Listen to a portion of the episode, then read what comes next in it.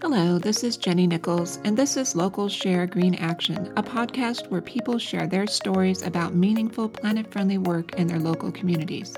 They share their paths of green action and the ways they have applied their own talents, interests, and all types of green projects, jobs, businesses, volunteering, and careers. Uh, today on our podcast, I'm speaking with someone who, with their church, is hosting community classes to explore the connections between the soul and science of soil. I'm speaking with Ragan Sutterfield, who is the priest in the Episcopal Church and serves as an associate at Christ Church in Little Rock, Arkansas. His writing has appeared in a variety of places, including the Christian Century, Sojourners, the Oxford American, Plough Online, and Englewood Review of Books. Ragan's writing and interests are focused on the intersection of faith and ecology where he brings his background in birding, permaculture, and soil ecology into conversation with philosophy, theology, and Christian spiritual tradition. Ragan is the author of Wendell Berry and the Given Life, This is My Body, Cultivating Reality, and the small collection of essays, Farming as a Spiritual Discipline. Ragan is now at work on a book exploring humus and humility, soil science, and Christian spirituality. The class they are hosting is called Compost and Creatureliness The Science and Soul of Soil, being held at Dunbar Garden in Little Rock, Arkansas. Welcome to the show, Ragan. Thank you so much, Jenny. It's good to be with you. Thank you. So I'm so excited to speak with you and learn more about your work. So, what planted the seed for you to want to take some kind of green action initially? Mm, that's a, a big question that has a, a somewhat long answer. But when I was a child, I really fell in love with the natural world. I grew up in a rural place in East Texas and then later in, in Arkansas. And spent all of my childhood exploring outside and learning to to love the the creatures that live there. And so my first environmental action was as a I was around 10 years old and I called the EPA on some neighbors that were dumping motor oil down the the drain pipes when we when we first moved back to Arkansas and I that that that was my my first environmental action and I've I've continued to to try to work to to cultivate the the beauty and flourishing of of the natural world. Excellent. Excellent. So, what made you t- decide to take on um, this type of topic with your class? So, I've been really fascinated with soil ecology for, for a while now. I, shortly after college, did an apprenticeship in farming, and it was pasture um, based agriculture with, with livestock in this apprenticeship in, in farming, I started to learn about the the importance of, of soil and in the work that it does in really animating the the whole all the ecosystems around it and the different kinds of interactions that are taking place there with the mycorrhizal fungi and the various bacteria and nematodes and, and protozoa. And I, have I've been fascinated with that ever since. But as I've moved into work in uh, as a priest in, in the Episcopal Church and learning about the the kinds of narratives and, and metaphors that are that are offered in Christian scriptures about what it means to be a human person, I found surprising resonance with a lot of what I'd learned about soil ecology. And and so it's it's continued to be an interest of mine and i was fortunate to get a grant from the louisville institute which is a, a part of the lilly foundation and to to to explore this question of, of how does soil science connect with christian spirituality and and how what can we learn about becoming fully human by looking at our roots in in the humus? Because that's you know the the root of the word human comes from humus and it's interesting actually in hebrew that the same that the word in hebrew for human being is adam and it also comes from the adamah which is the the humus soil and so i was really fascinated by that those kinds of links and wanted to explore them further. Excellent that's very interesting. So where did you obtain some of your training and, and things after you found you had an interest? So i've you know, I've I've read extensively.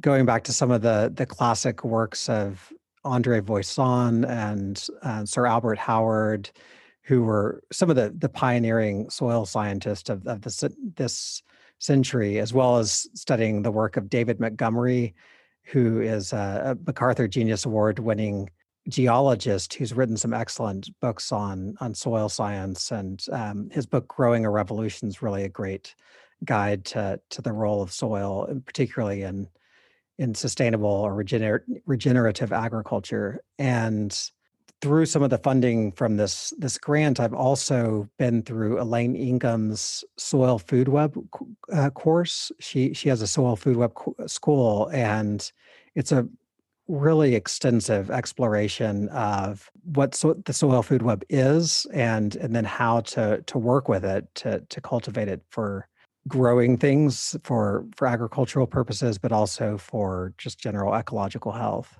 Nice nice. And then did you have some permaculture courses or classes or reading yeah.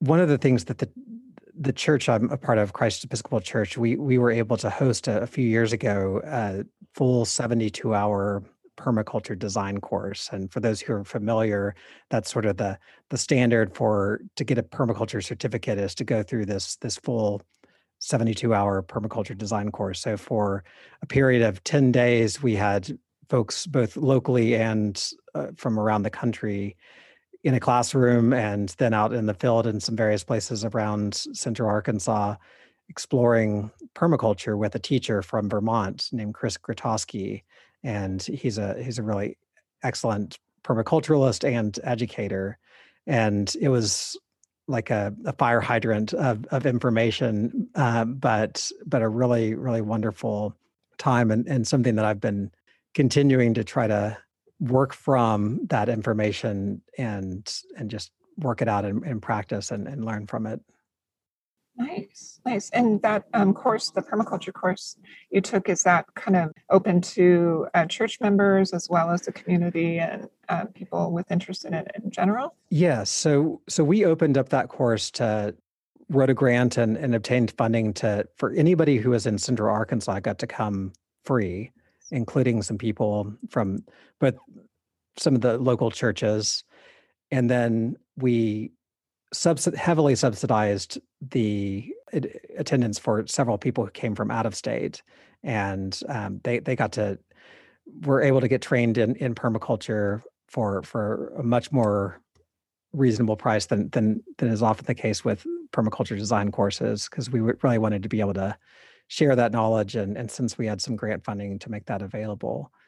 And so that that's for the permaculture course but then like the course that we're we're offering on Saturday, that that's a also a, a free course, and we're making available some compost thermometers and regular worms to to help jumpstart people who are interested in what they learn in the course if they want to take that home and and get get get to work on improving soil around their their own places. Nice. So, do you have um, a site, maybe in connection with your church or in the community, that you're working on or with? Maybe the grounds of the church that you've designed with permaculture concept? Sure. So, so at the church itself, we, we're just at the beginning stages of that. We we are a very urban church with not a lot of green space. Um, we're, we're right in the heart of downtown Little Rock, but we're we're beginning to to explore how how to utilize that, and we're actually in conversation with a an ecological landscape designer, Martin Smith, who's designed a number of of um, wetlands and and using utilizing native plants and partic- particularly we're interested in talking with him about reimagining our parking lot and how we could make that a space that could be more than just a, a place for cars to to park but could also integrate in some some habitat and and be a more permeable surface and and things like that. So so that's something that we're looking at with with our church, but that's that's a big project and and it's going to take some time to to pull that all together. But we've also done some work in in some some of the local gardens. Um, a couple of years ago, when we were doing this permaculture course, we got a a, relationship with Dunbar Community Gardens, and um, the the person who was the coordinator of the gardens at that point attended our permaculture design course and, and got the certificate. And and we worked with Dunbar to to particularly to install some elements for the garden that are perennial because one of the emphases in, in permaculture is the importance of perennial plants that really establish good soil relationships over time. And um, and so we we planted a whole blackberry patch at Dunbar Community Gardens and hope to hope to do some more with that. And we're we're now working with uh, there's a site that uh, is being developed with the the urban food loop that um, works with it's a composting um, enterprise and and so we're we're doing some work with the with the urban food loop as well so it's being um, the compost and creatureliness um, class is, is a collaboration between Dunbar Gardens and also this other organization. Yeah, well, yeah. So it's it's really. I mean, they they're helping just host us, but we're we're gonna um, be providing them with some of the hopefully out of this help restart their their worm composting that they that they had going at one point, but a few years ago. But but we're gonna to help get that back back going for for Dunbar. Nice. Nice. So, what are some of the aspects of the life in the soil that has maybe awakened your own deeper perceptions as they have related to your faith? There's a, a famous theologian and, and former Archbishop of Canterbury, Rowan Williams, who said that the that we are losing the art of being a creature. And by that, I think he means that human beings have lost our ability to live in a interrelated way with the rest of the natural world or, or creation. And of course, we are deeply related to other organisms and, and beings all of the time. Our own bodies are, are made up of just as many cells of other creatures than, than our own um, cells that are contain, contain our own DNA with all of the the different kinds of bacteria in our guts to the there there's various kinds of um, fungi in our in our lungs that help us respirate properly and but we often don't acknowledge that that interconnected reality. And that the people who who first wrote the bible who created those stories they didn't know about these kinds of microbial relationships but they did have an understanding of of a really fundamental difference because they were they were agricultural people they were agrarian people who lived from and with the land.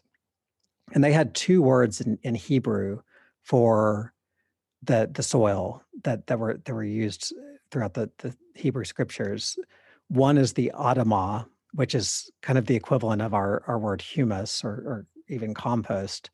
It was agricultural soil it was the kind of soil that you could grow something from and the other word is apar, which often in the Bible is translated as dust. It's dead dirt.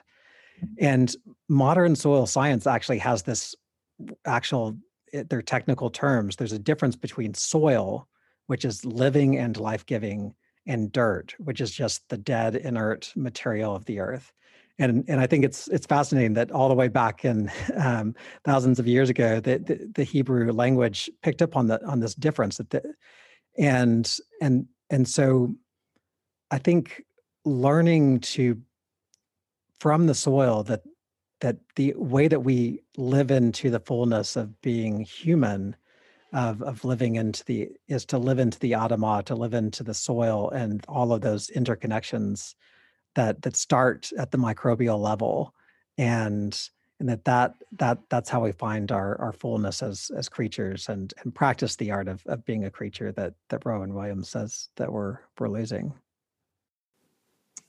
It's a beautiful way of looking at it. How has your church been able to reach out to the community and um, also maybe embrace the opportunity to grow food that supports nutrition for our bodies and our souls? One one way that the church has done that is we we have for many years now hosted the Arkansas Local Food Network, and you know, we, we're not responsible for for creating it or, or operating it, but we we just made space because, like a lot of churches, we have some some extra office space and we have a kitchen that is primarily used on Sundays or other, you know, occasionally other days of the week, but often throughout the week it's it's just open and available. And so the Arkansas Local Food Network is a organization that is essentially it's like an online farmers market and it provides a an, another market for local sustainable farms to sell their produce and volunteers will receive that produce put it into bags and then people who order online can come and pick it up on saturdays at the church and so that's that's a program that we've hosted for a while at, at, at Christ Church but coming from that we created a program called green groceries that uses that relationship that the arkansas local food network has with all of these farmers. And the church actually funds and, and provides local f- food to families in need that might otherwise just have the options that are available at a food pantry, which are often you know very processed foods and and not as many fresh vegetables. And we feel like by doing that, we're we're helping families get good nutrition, but we're also helping to support local farmers because we're we're purchasing a lot of that that food from them, and, and many of the local farmers um, also donate food, but but we, we we want it to be a win-win on all on all sides. That's very impressive. Are you doing that just as your church, or as kind of churches in the in the area kind of um, collaborating together and supporting that? This is primary that that particular ministry is called it's called Green the Green Groceries Program, and it's it's primarily just a Christ Church um, effort, but um, but we'd love to you know expand as as to, to serve more families. Nice. Can you explain a little bit about what you're going to be covering in this class, and if you see like future classes or maybe classes you've had also related to this recently? Sure. So so in this in this particular workshop, we're going to be looking at some of the just the fundamentals of, of soil science because i think it's not the kind of thing that most people get in a biology 101 course or, or, or even an introduction to ecology so we're going to be looking at the difference between soil and dirt and exploring the the various organisms that are involved whether it's the bacteria and the the um, mycorrhizal fungi that are have create these really amazing networks of both so mining the soil for nutrients for the plant, but also create a communication network for for plants. And so we're going to be exploring how that all works, and then also talking about some of those relationships with things like you know the the Adamah and and the Apar that I just just mentioned, and and and some of the the work that comes from the Christian spiritual tradition on humility, because humility is literally going and being close to the earth. And um, one Benedictine monk said that defined humility as living into reality. And I think that so much of our climactic problems and our ecological crisis comes from a failure to live into reality. And so I think a call to humility and returning to our attention to the earth can be a really important spiritual work for all of us whatever our faith traditions might be in order to to address the the kinds of crises that we're we're facing and and so so that's that's going to be part of the course but we're also going to hopefully uh, give everyone some really practical tools for how to begin the work of cultivating the earth around them and and helping it move towards flourishing and so we're going to be talking about some different methods of composting that people can do on their own yards. And it's going to be everything from super simple, very low maintenance to vermicomposting with worms that someone could do even if they're in an apartment to a, a, a more complex composting method that's called thermophilic composting where the object is really to make very high quality compost in a, in a shorter amount of time but it's a little little bit more labor intensive and involved. But we're going to provide some information on how to do those three different kinds of composting eh, so that people whatever their interest or skill level will come away with some some tools that they can they can use in their own place Nice. So, would you like to share maybe some other ideas that you um, are going to be having for future classes or maybe volunteer opportunities within the community? Sure. So, one thing that we've done a little bit of in the past is uh, we've we've done these watershed Bible studies, or, or and th- there's a there's a movement within some branches of, of Christianity called watershed discipleship, and there, there's actually a new book that just came out um, that we're going to be hosting the the author of for the Arkansas or the Six Bridges Literary Festival, formerly called the Arkansas Literary Festival. Um, but the, Lisa Wells, she has a, a, book called The Believers, and she profiles some of the Christians in this movement as well as as well as other people. Not it's not just about Christians, but that this movement they're they're calling for people to really pay attention to their their faith tradition within their particular ecological context. And one way to talk about that is is one's watershed. So one of the the leaders of this ched myers you know when he gets people together he says you know where are you from? And if you say what city or state? He's like no like what what's your watershed? Because that's that's where you're from. That's your ecological context. One one permaculturalist brian dolman says that your watershed is your basin of relations.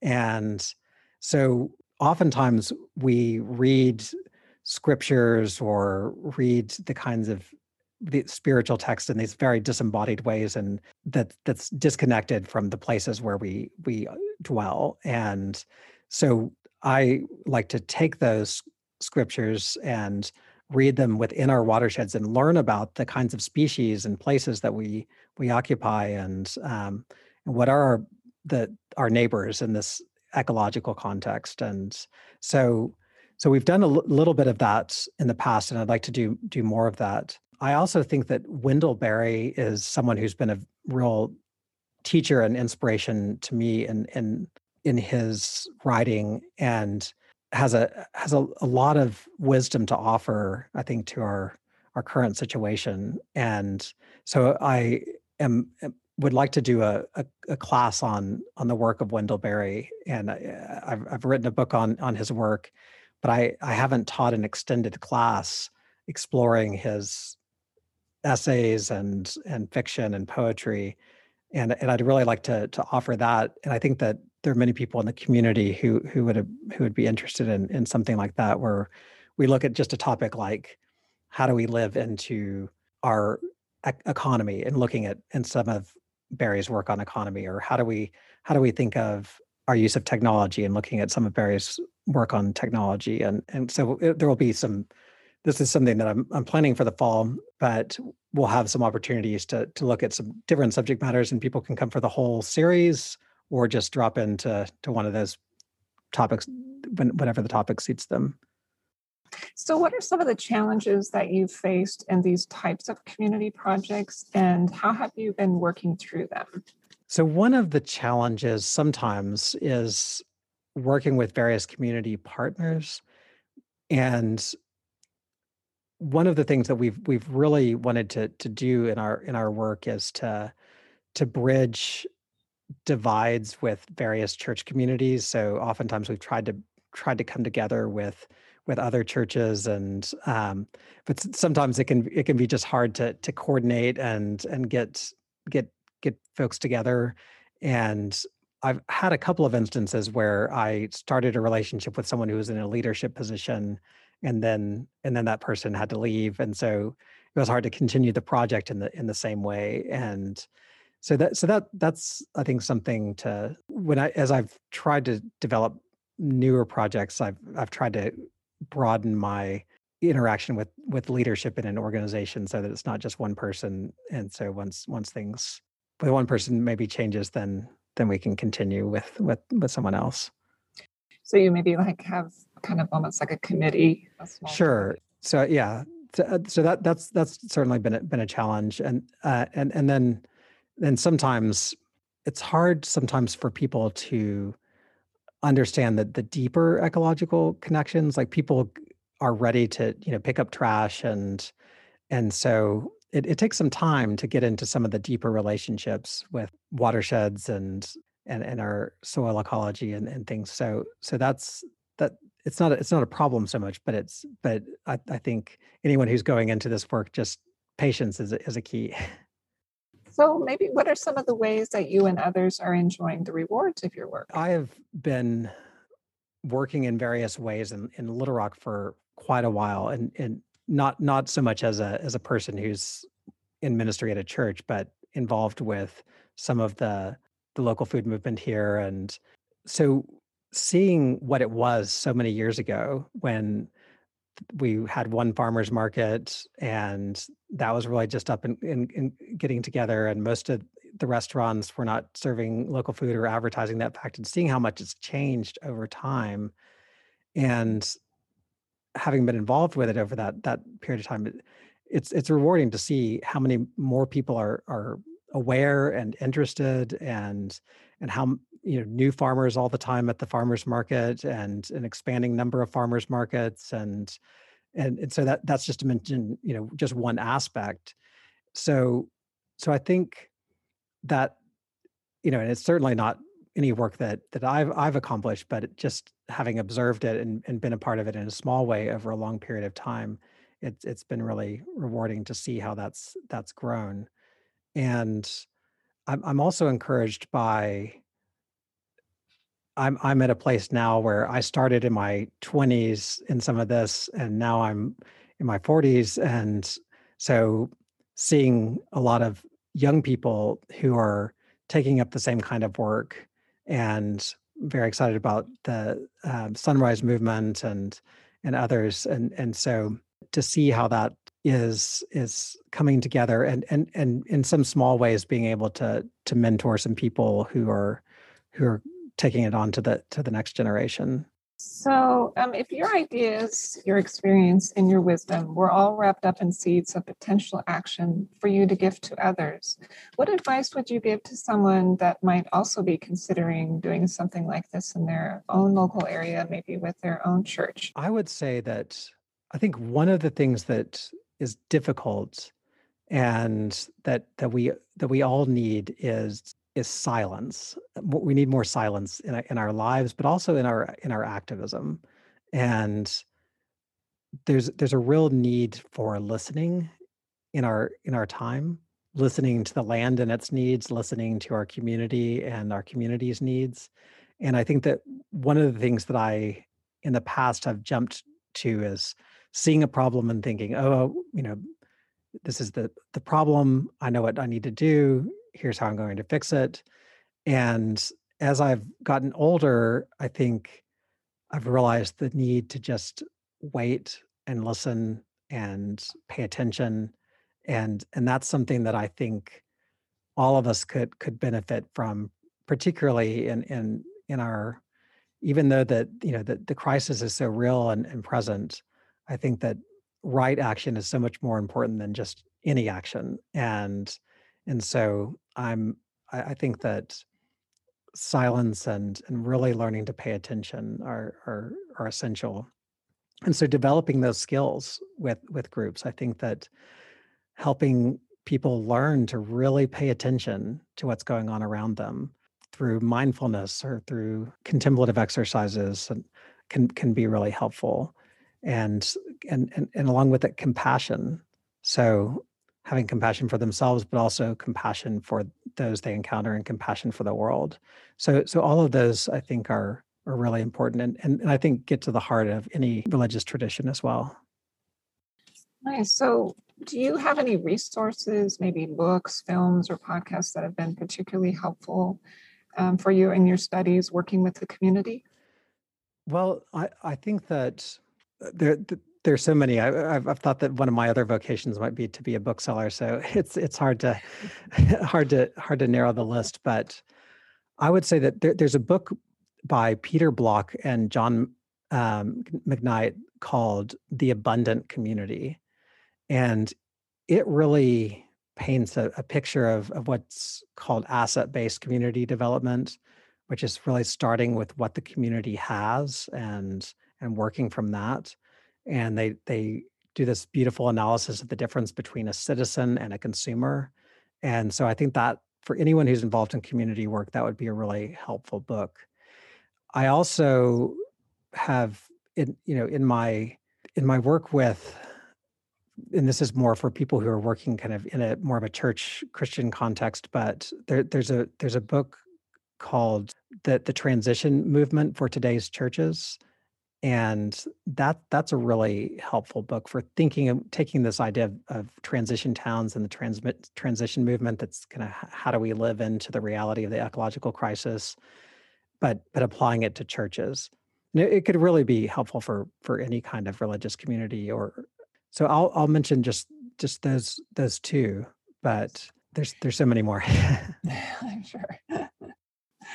Um so, if people would like to learn more from you, are you open to people contacting you and mm-hmm. maybe working with you or absolutely. Absolutely. So so i have a, a personal website ragansutterfield.com and there's a there's a way to contact me through that that website and, and i am more than glad to to help in in whatever way i can. So and, and i'd love to learn from others too. So anyone who would like to to contact me feel free Great. Well, we'll put that in the show notes. Well, thank you so much, really, for taking the time to share that with us and for the work where you're, you know, you're really working with community and working with your church and uh, appreciate all of your contributions. Well, thank you so much, Jenny, for, for reaching out and it's, it's good to, to talk with you. Thanks for joining us for Local Share Green Action. Until next time, let's all use our unique talents and abilities and take meaningful green local action that benefits the planet and people.